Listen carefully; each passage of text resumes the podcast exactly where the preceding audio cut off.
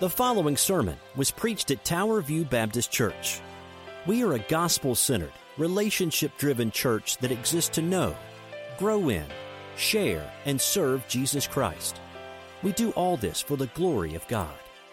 For more about us, please check out our website at www.towerviewkc.com.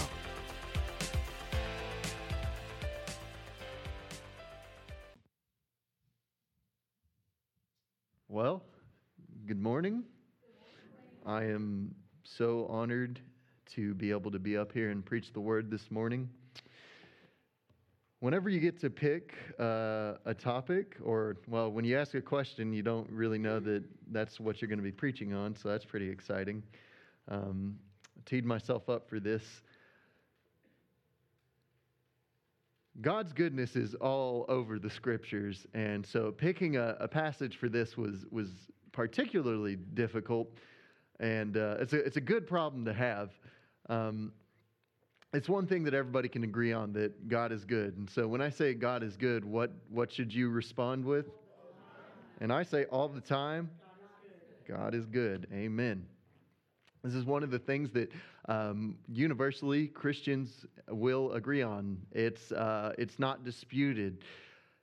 Um, so let's get into the passage uh, this morning. If you would stand for the reading of God's holy and inspired word. Our uh, text this morning is Genesis 50. Genesis chapter 50, that is 50, not 15. I know I'm bad with my Arkansas accent. That is Genesis chapter 50, verse 20.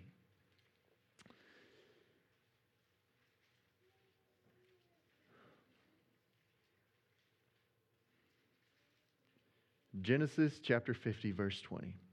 As for you, you meant evil against me, but God meant it for good, to bring it about that many people should be kept alive as they are today. One more time. As for you, you meant evil against me, but God meant it for good, to bring it about that many people should be kept alive as they are today. Would you join me in prayer? Dear Heavenly Father, this is a weighty topic that uh, we have before us this morning. Lord, you are good. Regardless of our circumstance, regardless of how we feel, God, this is true that you are good. And while we, we wrestle, we, we cry, we shout, God, let us rest assured in that simple fact. Lord, we just thank you. We thank you for breath. We thank you for, for Christ, Lord, for showing us what goodness really is. Is in your holy name we pray all these things. Amen. You may be seated. Like I was mentioning earlier, everybody gets right and wrong correct. Most people will agree on good and evil, that these are categories that we work in, that these are things that we all generally understand as a society. But in recent days, we've seen a shift to people trying, trying to claim that morality, what is good, what is right, what is wrong, is subjective.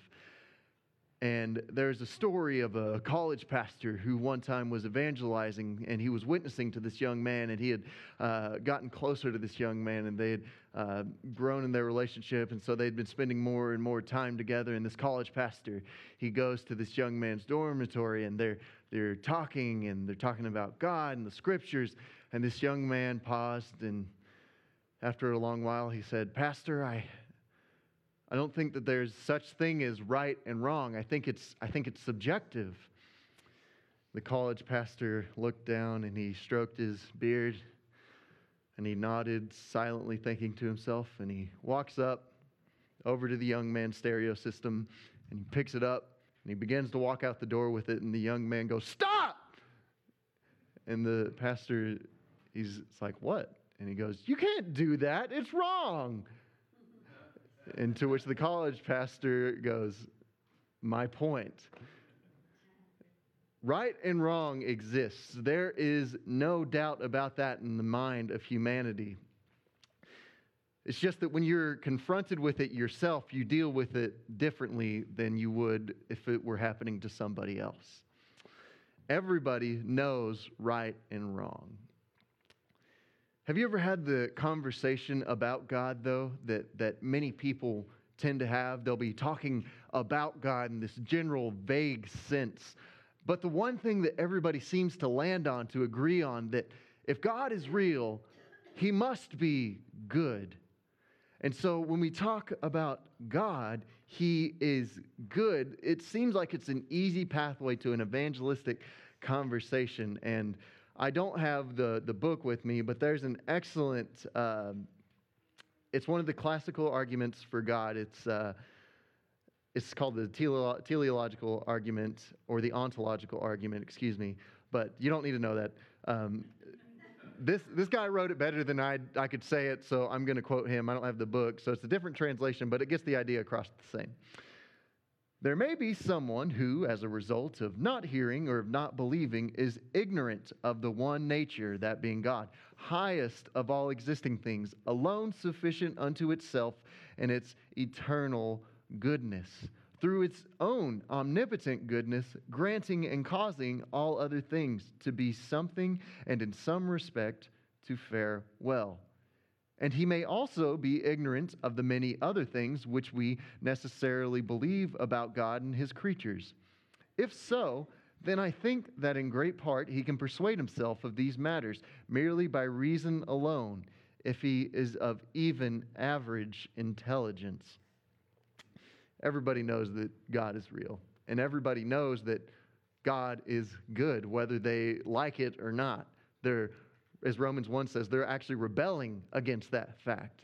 And so I think that this is one of those innate things that when it comes to right and wrong, everybody knows that it exists. Nobody has an excuse before God. People will make right statements about God and His goodness, even if they don't believe. But the one thing that we disagree on most of the time is how do you define good? How do you define good? There was a Socratic dialogue called the Euthyphro dilemma. And um, this tells you that people have been talking about this for a lot longer than 2,000 years. In 400 BC, the, the writing, it was either by Plato or by Socrates, but um, the two characters in this dialogue are Socrates and a young man, Euthyphro. And, and Euthyphro and Socrates were talking about the goodness of the gods, because in Greek society they have a pantheon of gods. And so they're talking about the, uh, what makes something good, what is good. And Euthyphro, young Euthyphro says, I think that things are good because the, the gods declare them to be so. And Socrates takes a step back and says, Ah, but if it's merely because the gods say so, then can murder be good? Can stealing be good? Can adultery be good if the gods merely declare that it is so? And young Euthyphro takes a step back and goes, Huh, and then they're working this out through more dialogue, and eventually Euthyphro goes, Aha, I've got it. And he says that there must be another standard that exists outside of the gods that makes everything good, that we declare good by. Then Socrates points out, he goes, You've defeated the purpose of calling them gods because whatever that higher power is, that must be God rather than the things that you call the gods. And so people broadly apply this to Christianity, but ironically, there's no dilemma here because what they just missed was Socrates' point was there must be a thing that exists outside of these gods that is good. And so this good thing is God himself. Goodness is not something that's created. Goodness is something that simply is. God does not become good, He does not declare good. God simply is good in and of Himself. In Scripture, what do we read in Luke 18 19? Jesus says, talking about the rich young ruler, he called him good teacher. Jesus says, Why do you call me good? Only God is good. all the statements about God being good in the scriptures, God is simply good. There's never been a time when he wasn't good. There's not a time when he will be more good than he already is. God simply is maximally good always. God is good. So when we define good, we must define it in terms of God and how he has declared it in his word. Consider creation. Genesis 1 and 2. When God makes something, it was good. When he finished his creation, he says that it was very good. God can only do good because he himself is good. John 1 5, uh, 1 John 1 5 uh, gives us this, um, what's the word I'm looking for? Dichotomy, yes, in which to think of goodness. In 1 John 1 5, John says this. He says, This is the message that we have heard from him and proclaim to you that God is light and in him is no darkness at all. So we have two categories here we have light and we have darkness. So there's a very clever saying that you've probably heard a million times what is darkness but the absence of light, right? So, but in God, God is good. God is light. And light, what does it do? It, it cuts out all the darkness. There can be no darkness where there is light. And so God Himself is good. And where He is, there is goodness. And if you and I are created in the image of God and that image dwelling in us, that must be how we think of good. There are things that are plain visible in the light, right? You know, whenever a deal is done, if a deal is done in the dark, it's something shady, it's something that probably shouldn't be going on. But if a deal is done in the light, it's something done with integri- integrity, it's verifiable, it's good. So when we think of God and goodness, it's, it's yes and no. It's black and white, quite literally. And so when I said God is good all the time, all the time God is good, I want to I want to kind of tweak that a little bit. God is good all the time, but in all the times plural, God is good. No matter what your circumstance is, God is good in the midst of it, regardless of how dark things might seem. A uh, dear brother of mine put it like this He says, The circumstances you find yourself in don't define God. God defines the circumstances that you are in. And this is where our passage this morning really helps because we're at the end of Genesis in Genesis 50 20. This is after Joseph's brothers had done all these horrible acts to him. And this is what he means when he says, What you meant for evil, God meant for good. You see, Joseph's brothers, what did they do? They were jealous of him because he was the favorite son. Joseph was a dreamer, so they called him the dreamer because he dreamt a dream that he would be over his brothers. And this dream that he had, he said that they would bow down to him. And this was the final straw for his brothers. So they said one day, they said, Let's kill him. And one of the brothers didn't like that. He thought, Wait, wait, wait, wait, wait, wait. We can't kill him lest his blood be on our hands. Let's um, tie him up and bury him in a pit and they thought, okay, well, maybe. So they did that. But this brother had better plans because he thought, if I come to the rescue, dad's going to really like me and I'll be the favorite son.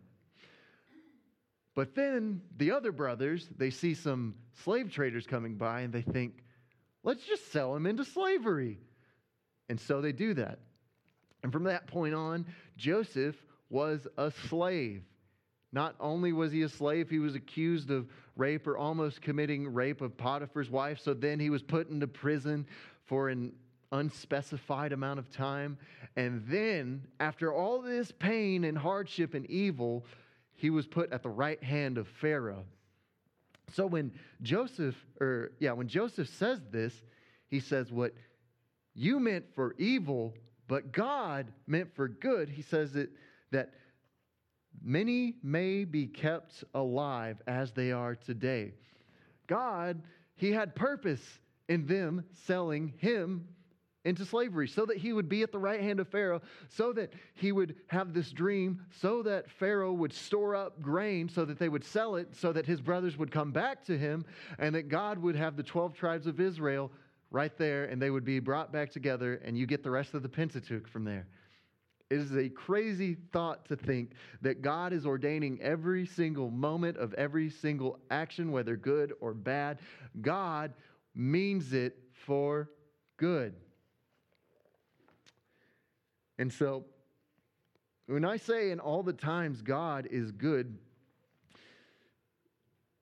some, some smart atheist out there is probably thinking, well, if God is really good and he's ordaining these things, then how could God allow murder and theft and all these other horrible things? If he's ordaining them, how is he not evil himself? But we have to make the distinction between primary and secondary causes.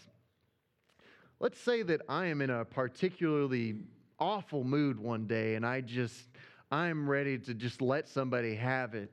And, and I've just got my phone in my hand and I, and I see a message light up on my phone and I'm just so infuriated that, I, that this person has finally, finally done it, broke the needle that broke the camel's back, and I just go boom and I throw my phone on the ground and it just shatters. What is the primary cause of my phone shattering? It's me, right? We're not going to look to the other person and be like, this is your fault. Why did you break my phone? While they might have led you to do it, there was nothing in them that forced you to do that. You were the one that ultimately pulled the trigger. And so, with God's purposes, God being good, He doesn't have to coerce you to do evil. We're sinful. We are wicked. We are evil people. Without God saving us, we would do no good at all. And so, whenever we see God using evil, it's our own evil. It's our own desire, our own fleshly nature that performs the deed. God is in no way tainted by that evil. God doesn't have to coerce you to do it you will do what is in line with your sinful nature. You will sin because you are a sinner at heart. So if God uses evil for good, let's, let's, let's bring this a little bit, let's bring this a little home. It's easy for us to ask the question, where is, where's God when, when my grandparents die? Where is God when, when my mom dies? Where is God when my spouse is diagnosed with terminal cancer? Where is God when, when my best friend has only days left to live? Where is God when one of my former students takes his own life? He's only a few years younger than I am. Where is God in these things? And if he is there and he's good, why doesn't he do something to stop it? You see, what these people mean for evil, God means for good. And in the moment, that seems like a it seems like a harsh reality, doesn't it? It it how can you tell somebody who's in the midst of, of their suffering, of their of their times, how can you tell them that God is good when their wife just died, when their mom just died, when one of their dearest friends just killed themselves? How can you say that? You can say that because, A, Scripture speaks to it plainly, and we should rest in that fact. But, but B, God has purpose in your suffering. There is not a single moment of your suffering that God does not use for a better purpose, for a glorious, good purpose, for His good purpose in this chapter in Genesis, God's good purpose was to save many people. In the New Testament, was one of the most evil, wicked deeds to ever happen? It was the death of God incarnate. The only good man to ever live died a criminal's death. Not only that, if you read Acts chapter 2, verse, let me get this right. Maybe. Hold on, Tina. You're, you're cheating. Yeah, 23, thank you. Want to make sure I had my notes right. Acts 2:23 and Acts 4:27 and 28. Acts 2:23 says, "This Jesus delivered up according to the definite plan and foreknowledge of God, you crucified and killed by the hands of lawless men." And then Acts 4:27 and 28 says something similar says, For truly in this city there were gathered together against your holy servant Jesus, whom you anointed, both Herod and Pontius Pilate, uh, along with the Gentiles and the peoples of Israel, to do whatever your hand and your plan had predestined to take place. The crucifixion of our Lord Jesus Christ was predestined by God the most evil, wicked thing to ever happen in all of history, God Himself predestined that to take place. He ordained it, He ordained the means of it, He had all the people there, that He got all the people there that were there to do this deed. And yet, God meant that for good. The most evil deed in humanity or in all of history meant the most good for the rest of humanity. If Jesus Christ did not die, suffer the most wicked deeds ever have happened on this earth, you and I would not be here today. We would not be here worshiping the risen Lord as we do. We wouldn't be contemplating the goodness of God.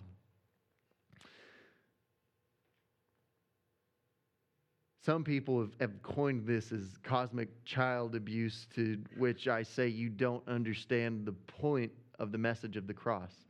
The gospel is literally good news. And as we've been talking about what is good, it's good news because Jesus didn't stay dead, He rose from the tomb. You're forgiven of your sins if you would repent and believe in Him. This is good. God is good. He gives us good news by the most evil deed to ever happen on this earth. Isn't that a bewildering thought? The greatest, the most good man to ever live, the only good man to ever live, had to die and die like a criminal at that. How evil and wicked that was but how good it is to be able to reflect on that now and see that a good God has a good plan for his people. Amen? What a glorious thought. And so, in all the times, God is good. God's goodness doesn't invalidate your pain, nor does it take away that pain. God's goodness in the midst of evil gives your pain a purpose. God's goodness in the midst of evil helps us to be confident, gives us confidence in God that whether there's something down the road that He has in mind for us to witness to somebody else to, or it's just for our character in that moment to test us, God is doing something with your pain. He has purpose in it.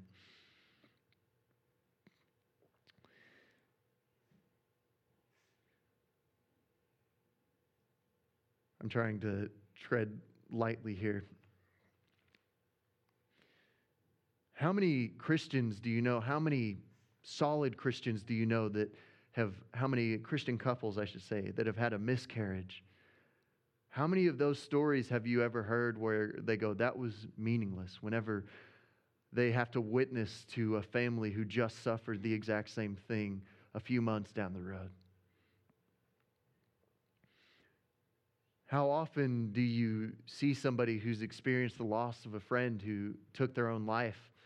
How often does somebody else take their life and you have to minister to somebody else down the road through that? God has purpose in your suffering. Whether or not you see it in the moment, doesn't matter. You have confidence in the fact, the simple fact, that God is good. And I, I just want to kind of finish our time this morning in Romans chapter 8. So if you want to turn there, we're going to be in Romans chapter 8, verses 28 to 30. Romans chapter 8, verses 28 and on. And we know that for those who love God, all things work together for good, and for those who are called according to his purpose. For those whom he foreknew, he also predestined to be conformed to the image of his Son, in order that he might be the firstborn among many brothers. And those whom he predestined, he also called. And those whom he called, he also justified. And those whom he justified, he also glorified. God, if you love God, he is working every single evil, pain, suffering for your good. Not only that, He's doing it so that you would be conformed to the image of Christ. He's doing it so that you would be glorified in heaven. What then shall we say to these things? If God is for us, who can be against us? What can be against us? He who did not spare his own son, but gave him up for us all, how will he not also with him graciously give us all things? Who shall bring any charge against God's elect? It is God who justifies. Who is it to condemn? Christ Jesus is the one who died. More than that, who was raised, who is at the right hand of God, who indeed is interceding for us. Who shall separate us from the love of Christ? Shall tribulation or distress or persecution or famine or nakedness or danger or sword? Nothing can separate us from the love of God that is in Christ Jesus. Every moment of pain, every moment of suffering, reflect on God's goodness. He is good, and He's doing all these things for your good. There's that word again good. And if you're an unbeliever hearing this message today or sitting in this crowd today, know that God is not working for your good if you don't love Him. Know that, your that His wrath abides on you if you don't believe in Him. But if you would, but if you do believe and if you do say that Christ is Lord, you'll be saved, and that your pain is purposeful. It's not meaningless.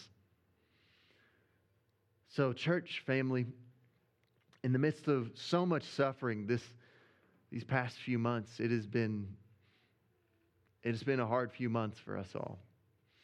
So we've had so many losses, so many hard news that we've had to go through.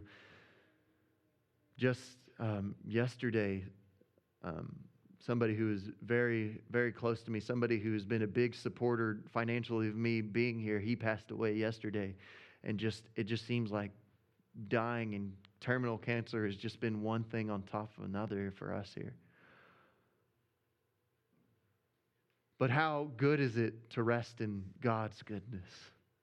This morning, what I want us to come away with is that God is good all the time, and in all the times, God is good. So, while you're suffering right now, be confident. You have a Savior who died the most evil deaths for your good so that you can be confident in God's own goodness. Amen. Let's pray. Dear Heavenly Father, we thank you for this morning. Lord, we thank you for you. We thank you for your goodness, your mercy, your grace, your kindness. God, we thank you for who you are. You simply are good. God, is out of your goodness that we get the good news of Jesus Christ. God, that you would purpose the most evil deed in all of, all of history for a good purpose. How wild is that thought? God, help us to, to, to rest assured that even in the hardest of times, in the hardest of trials, in the, in the hardest and the most untimely of deaths, Lord, that we know that you're good, that you are working for our good. That God, you have a purpose in everything, that there is not a single act, there is not a single second that is meaningless in any of our lives, Lord. You work all things for the good for those who love you. God, let us walk away confident this morning in our good God. It's in your holy name we pray all these things. Amen.